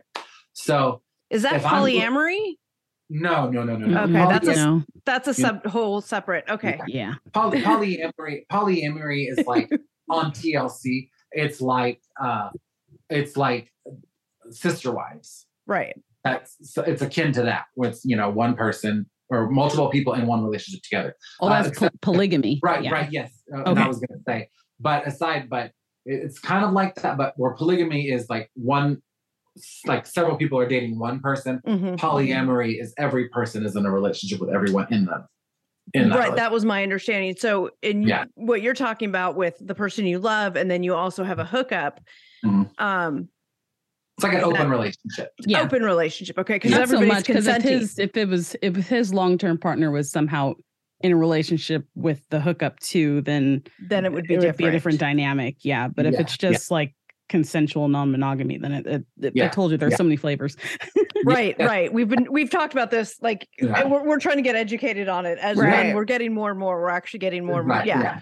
yeah. Yeah. And so, and so, um, if it was just purely for, have to have fun uh physically uh, I like a I like a not a overweight man like my size, but I like a thick man. Okay, you know, me I, too I like, you know, right I always think I, I always kind of say like like um they look like somebody that was like a bodybuilder, but then they let themselves go, so like mm-hmm. they still have like the thick muscular arms and thick muscular legs, and their chest is hard but maybe it's a little bigger. And, you know, their stomach, they have a little bit of a gut, but, you know, it's still there. Kind of looks kind of like a, you know, I don't know if you ever see, like, if you look at a baseball player, they oh, tend to. I have, love baseball. Right. So they tend to have like really big arms, really big thighs, um, and just an average waist. You know, that's what I like. Did I'm you guys like, see um, Jason Momoa when he was out of shape? Because that was hot. Yeah. Yeah. You know what I'm talking about? Yes. I was like, you can be out of shape, Aquaman. I so don't out, care. out of like, shape, uh, Jason Momoa. Out of, I say that, you know, out of shape, like very loosely, because let's be honest, yeah. he's still or, good, but yeah. And, and and this, and people may not know who this is. Uh, the younger younger kids, because I can see younger kids. I'm thirty-seven, right? The younger kids may not know, but like Jose Canseco. Do y'all know? Oh, Jose?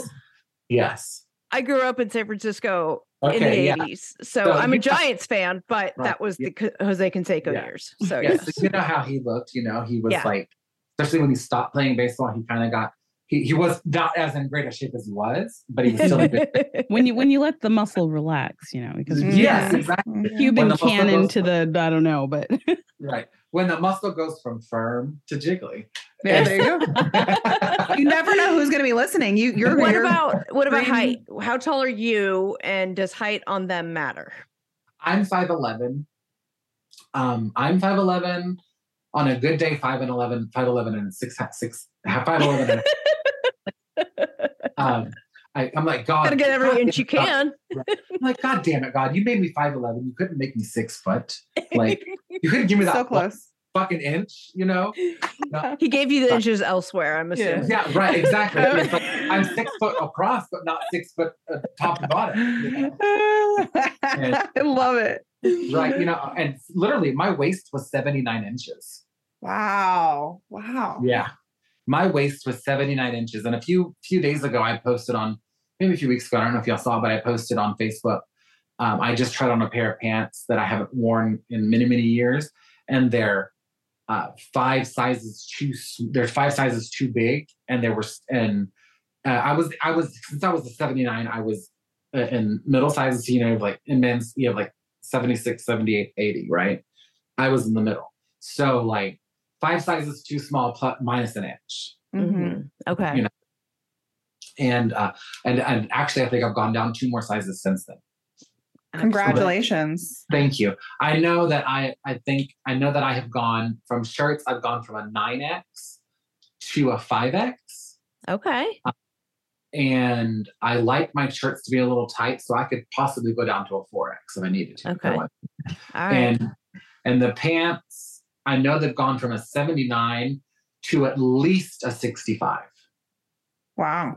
Yeah. It's impressive. So at your biggest, where did you buy your clothes at your biggest? Where uh, did you find? So there was a website uh, called King Size Direct. Uh, they, I don't know if they still are, but at that, at that time, they were the male counterpart to Lane Bryant.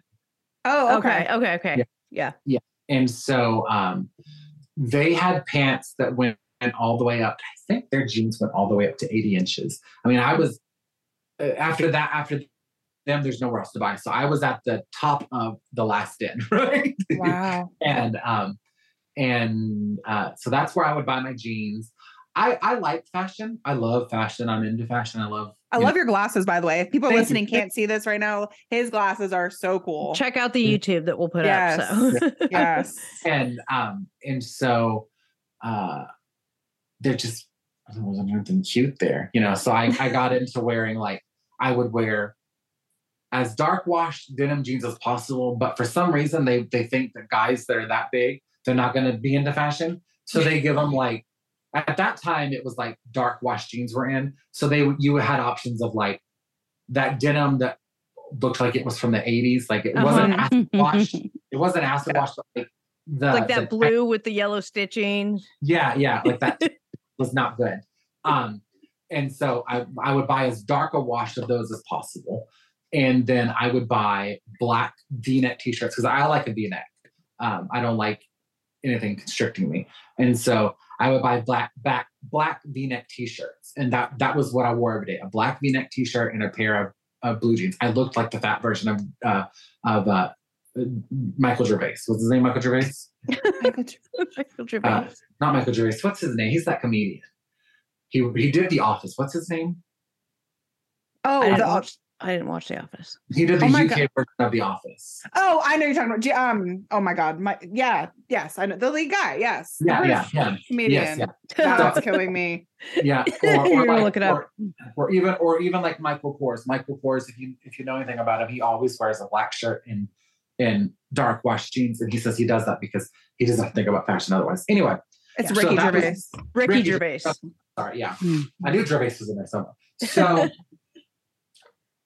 I I I liked the look of a black t-shirt with a V-neck and blue jeans, and so that's luckily I could buy that from them, um, and uh, that's what I would buy. But I have to tell you, size for bigger people, uh, clothes for pe- bigger sizes are not cheap. Mm. You know, they are not cheap. Mm-hmm. Those those pants would easily cost. I could easily spend on one pair of jeans a hundred dollars. Jesus! Wow. Yeah. Not even and, for like and, designer, like no. high and quality. They're not even, and they're not even hemmed. Oh God! To, oh, you have to hem no. them yourself. You have to have them hemmed because when your body is this size, it's out of shape, right? It's out of literally out of proportion, mm-hmm. and so normal hem size inseams wouldn't work for you. Mm-hmm. So they sell them to you unhemmed, and then you you can buy them from them hemmed. But you have to order them a certain size, and that's an additional charge. Yeah, that's um, expensive too. Wow. I've never tried to get stuff hemmed. So the walking around the house naked is also a economic choice. yes, yes. Um, but and and then as I've lost weight, I've been able to go back to there's an uh, there's a chain called D X L, and okay. they used to be uh, they they they're a conglomerate now, but they they were like casual. There was like Casual Male, Rochester, and I think one more, and they all got bought by the same company. And uh, they've rebranded as D X L. They actually have storefront locations that you can go to. And um, so I have been able to get down to a size where I can actually go into a store and buy clothes now. That is amazing. That's awesome. And you said you're driving now. That's also amazing uh-huh. yes. because you can fit and stuff. What other um, goals have you yet to accomplish that you that you're looking forward to? Um, I would like to travel again. Okay. Um, I would like to go, I love road trips and I love to see things. And so that's actually my next goal is I want to be able to lose enough weight to where I can get compression garments. Mm-hmm. Um, and I can wear compression garments so that I can sit in my vehicle and go on a road trip. Well, you're okay. more than welcome to come to the D C area if you're Thank ever you. deciding to come yeah. to, yeah, with us. And and actually, and, and part of that is I also want to get small enough to where I can actually close my seatbelt without an extender. Mm-hmm. That's a good goal to have. Yeah. I like that. I like that. I like hearing goals that aren't number based. Yes. Right. Right. Because sometimes the number's not going to tell you what you need to be to get there. So yeah, yeah. And so, and I'm going to go back to real quick to what my type is. So we talked yeah. about. Oh yeah, we never said got a yes or no on height mattering. So right. uh, height, height, um, not too much. I mean, I don't want to look like I don't want to look like the number ten, right? You know, I don't want the guy to be a one and me be a zero, you know? And so uh, uh, it's like, you know, a big guy, I want a man that, that uh, can support, physically support this. You right? want a man. Yes, yeah. uh, but now if I were to, if I were to be romantically interested in somebody for like a yeah. date, um, that really is personality based for me. Mm-hmm. You know, okay. that really is, I find effeminate men attractive. I find okay. masculine men attractive. I actually find, and, and I, you'll have to help me with this, uh, H, hopefully, um, the term, because I still get confused by it. If they were assigned female at birth and then transitioned to male, mm-hmm. um, I think that's... Trans man. Trans man, right? Okay. Mm-hmm. That's a trans uh, man. Right. Very attractive, open to dating them, you know, okay. no yeah. problems about that. Um, I think when it's when it comes to a relationship, I'm probably more attracted to um, masculine energy. And I have to say, I know that I just said I'm attracted to effeminate men. An effeminate man can still have masculine energy, mm-hmm. right? They can. When I say masculine energy, I mean assertive. Maybe I'm a put it this way. I'm a sassy person, obviously, you know. And so I need a man sometimes that can rein that in. Yes, yes. Does that make sense at all? Yes, so it you're does. Looking for a more dominant personality. It's okay if they're effeminate, but you do yes. like the masculine air about people. Exactly. And overall, you want someone who's going to take charge. Yes, exactly. Right. And so that's what I tend to gravitate towards romantically. Is okay. it um, getting too personal if you, you don't have to answer this, um, top or bottom, or does it matter? Before I answer that, I want to say I am an open book. Nothing okay. is too personal. Um, All right. I, I am what they call a side. Okay. I don't know if you guys know that that terminology. We were learning about it when we covered a season of uh, ninety day fiance, where uh-huh. there was the, the, their biggest conflict was one was a top, one was a bottom, and they want he wanted a polyamorous mm-hmm. relationship so that they yeah. could both be satisfied. Right. So, um, as a side, a side is someone who I don't want to speak to everybody. My my interpretation and identification of a side is that.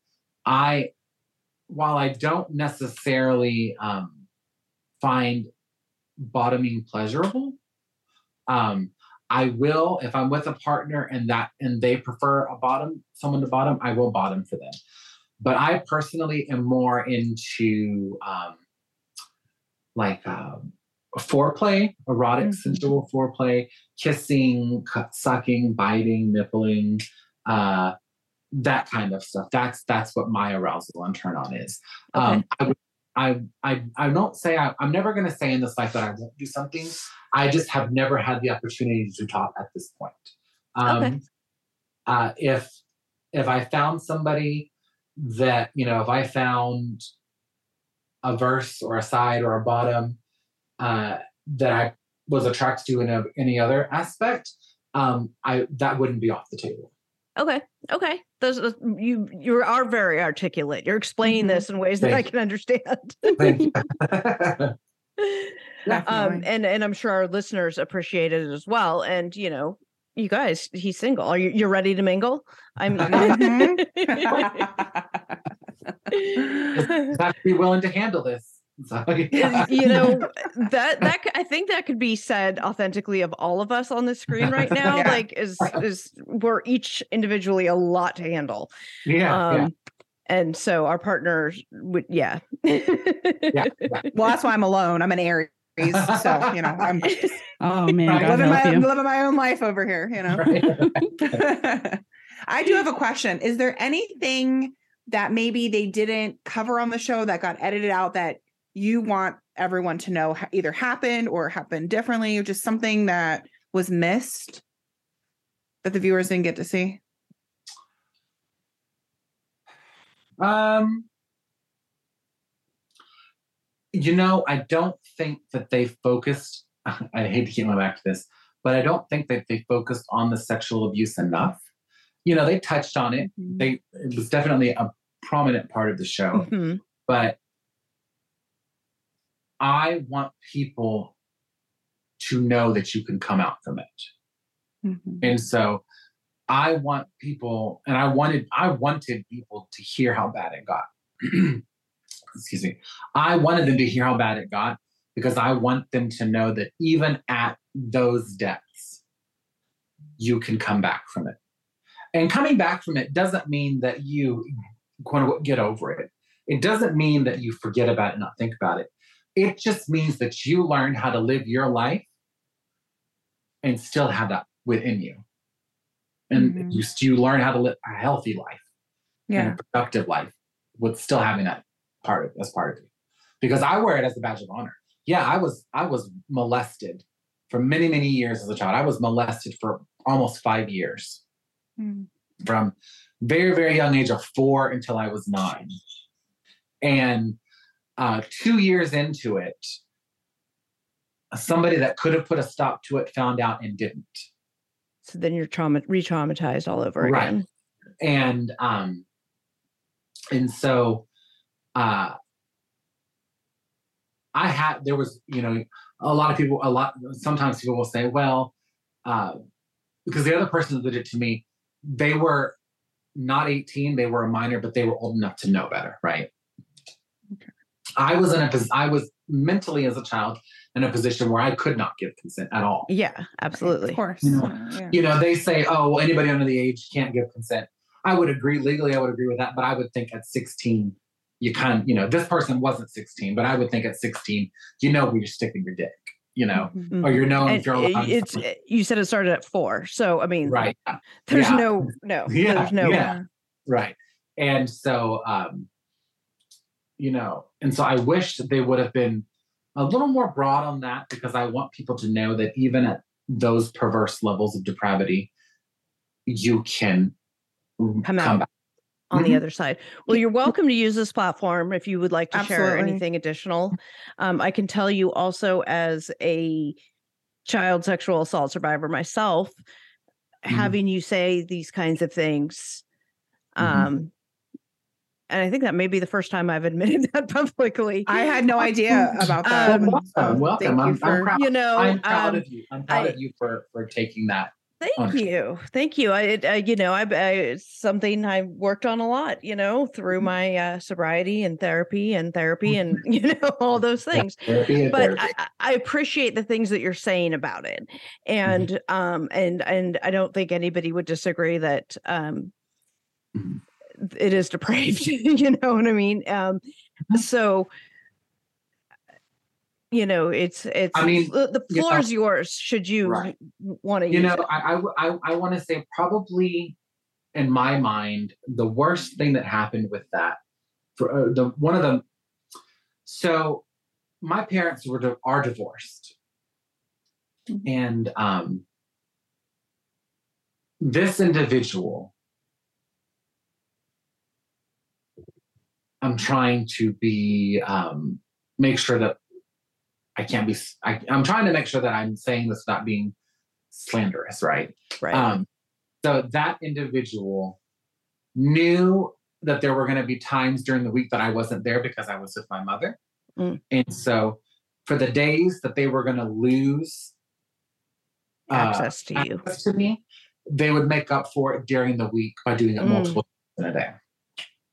And uh, there were times when I would uh, wake up and things would be happening to me. Oh, God. And, um, and so that coupled with, they would have me do things like, um, obviously strip naked and like parade around, uh, their parade around them, pretending to be a woman, pretending to be their wife, uh, sit on their lap and pretend we had children and, uh, d- yell at the children.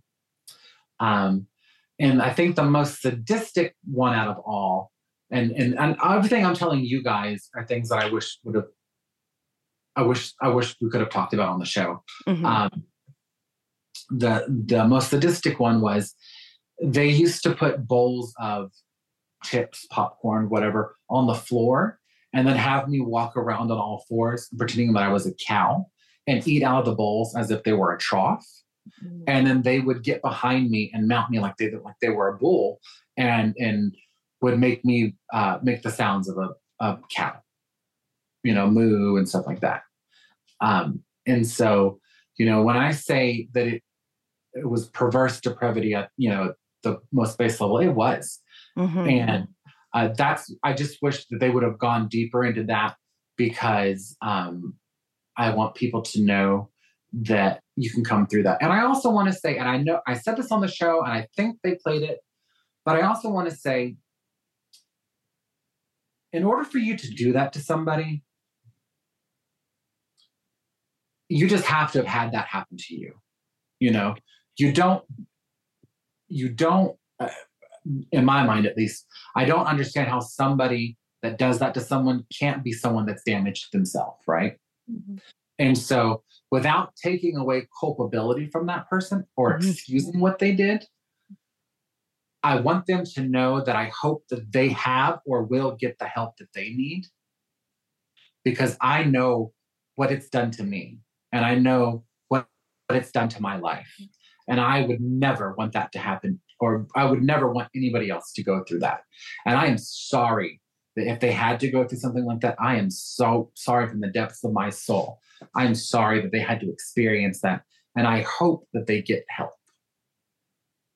That's a, that's just a really such an amazing and inspired message. And, and yeah, that, that, that message did make it on the show, 'cause I remember hearing that and going, yeah, part yeah, of that did. Yeah, that's a really that's a really good perspective to have on it. Um, and and and I'm I'm I'm you know so glad that you're you're able to to share that message, and you're in a place, uh, mentally, emotionally, you know, physically, all of these things, that you're able to spread that message, because even if just one person hears it, even if that person's me, you know, and it helps me deal with my childhood trauma, you know. And, um, and I want to, want to inter- and I want to interject real quick, and sure, from me to you directly. I'm sure. I want to say thank you uh, for having the bravery to say what you said about your experience. And I want you to know that I understand it, and I know the pain that it that it causes. And uh, you had nothing to do with that. You, I'm sure you are now, and you were then, a beautiful person, and you have a light within you that cannot, should not be extinguished, and don't ever let that extinguish your light. Oh, thank you. Thank you. I'm like, I'm crying. I'm sorry. I, I just, like, I, I feel like you're, you're so brave in coming forward, and, and articulate, and even in your response, just selfless, and, and just how you feel sorry for, you know, the person, the perpetrator. And I wanted to ask you too, I'm sure that they didn't face any legal consequences or, or whatnot. And how have you been able to move forward in knowing that, I don't want to say they got away with something, but that um, you, you know, how do I want to say this? I'm sorry, I'm very emotional right now, but um, the fact you know, for that me, that, that they're, they that they're living their lives, right, and maybe not facing the consequences of their actions. And are you able to, to, was that hard to process, that knowing that they were still living their lives? Like, you're not prosecuting without, them or, I'm sorry. Does that make sense? You? I'm sorry. Yeah, this no, is, I didn't get any justice, you know? Thank and, you. Yes. And, and this person is out there having no consequences for their actions. Exactly. They, Thank you. They, yeah. they, they destroyed a significant portion of my life. Mm-hmm. They caused me immeasurable amounts of pain and sorrow that I could never express. I don't think words could express what they did to me. Um, It was hard for a very long time to know that they got away with that. Um, and this, again, this is another cliche. But in order for me to live my life, I have to reclaim my power. And allowing them to have a, an impact on my life every day, uh, in every little action I do, rooted back to that, Uh, giving them that power and giving them that control without my consent, because now we're going to go back to fetish, without giving my consent, consent. Mm-hmm. for that to be lost. Um, I had to reclaim that so that I had my truth and my power again. And so for many, many years, you know, I was upset. All I can say now about them is, again, I hope they get the help they need. Um, and if and if it helps them in any way, I forgive them. Mm. I forgive them for what they did to me. I don't forget what they did to me. And I don't the same them- thing. Forgiveness right. is not forgetting. Right.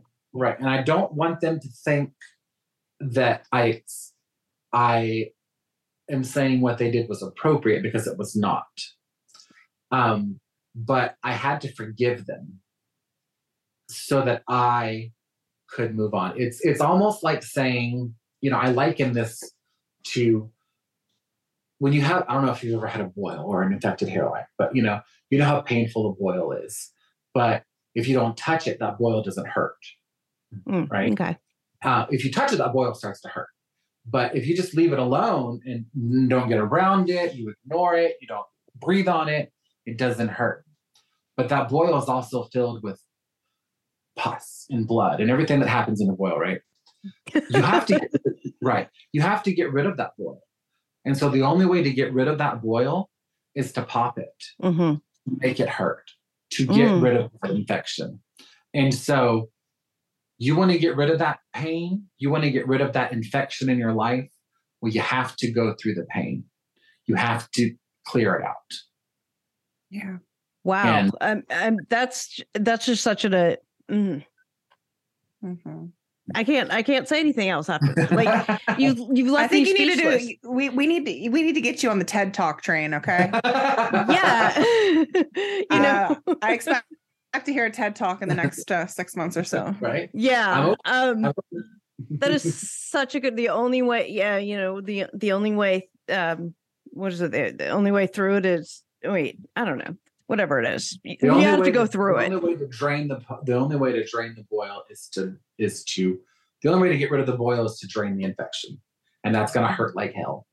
Mm-hmm. But you got to um, do it. But yeah. you got to do it. You got to do it, and you got to you got to do it for the for the betterment of you. Mm-hmm. I mean, it sounds like you are in an amazing place, and you are um, well on your way to inspiring hundreds of millions of people. Um, from what. What just what was on the show was amazing, and then hearing you now and whatever other you know all the other speaking you know engagements that you're you're going to engage in when you have your podcast come out. Um, what's the name of that again? It's going to be I I hopefully I, we've agreed upon it. Court of Queers. Court of Queers. Court like C O U R T like. Court right. Like court yeah, yeah. yeah. We'll follow like you. I, we'll be listening. I like it. It's like Dungeons and Dragons. Yes, exactly. Dungeons and exactly. Drag Queens. Oh. Right, well, exactly. Dungeons and Drag Queens. Yes. That, that might be another title there. No, um, Dungeons and Drag. I love those.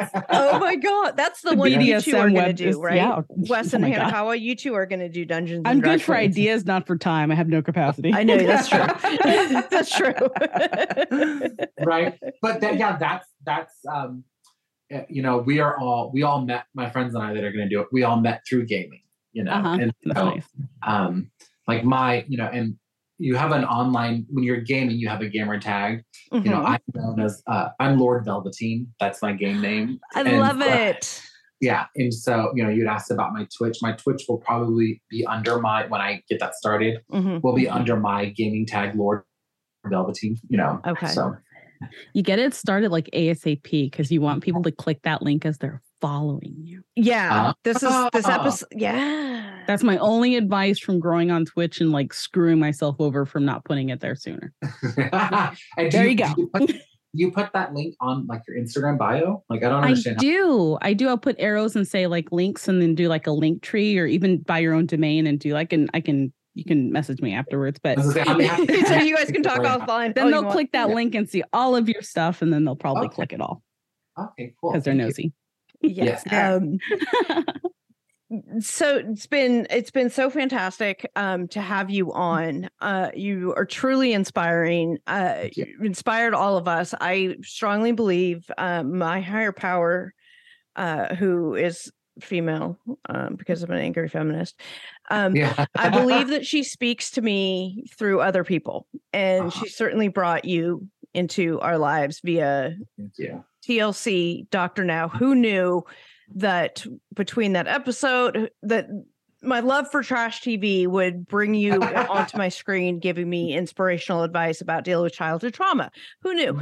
Um, yeah. But there it is, you guys. Um, I'm so, so grateful that you gave us this time tonight. Um, do you, is there anything that you want to close with, that anything that you want to say, last word, as it were? Love yourself. That's all I'll say. Love yourself. That is a fantastic one. And thank you guys for all tuning in. And we'll have all of Wes's contact information in the in the the, the show notes. Um, but if you want to let the people know where they can find you. Right now, currently, Instagram, My six hundred pound Life Wess. Facebook, Wess.Schulze. Twitter, Wess.Schulze. Excellent. And Twitch, I'm soon, Lord Velveteen. Excellent. And we'll continue to keep up. You guys can follow him. He'll have all of those updates. We'll follow. We'll continue to follow him and have his updates. Um, if you do a, a, another uh, follow-up episode, we'd love to to to follow, continue to follow you and have you on again. Um, great, inspiring. Again, thank you so much for all your time tonight. Thank you. It was such a wonderful time getting to know you. And mm-hmm. thank you for being open, honest, and mm-hmm. just... amazing. Thank you. Thank y'all. Thank y'all for inviting me and having me. And I have to say, it's felt like I was just talking to a group of friends, you know, than oh, anything. Oh, so, uh, that makes my yeah. heart happy. Um, yeah. Thank you again. Thank you guys for tuning in. Um, check out, check us out on Facebook, uh, w w w dot the fraud cast dot com for any kind of merch like the uh, Lexi's coffee mug or anything else. And all of um, Wes's links, plus we'll have some other links about um, child sexual, sexual abuse survivors and, you know, some other um, resources and things like that um, will be on in the show notes as well. Thank you guys all for tuning in. I appreciate it. Bye.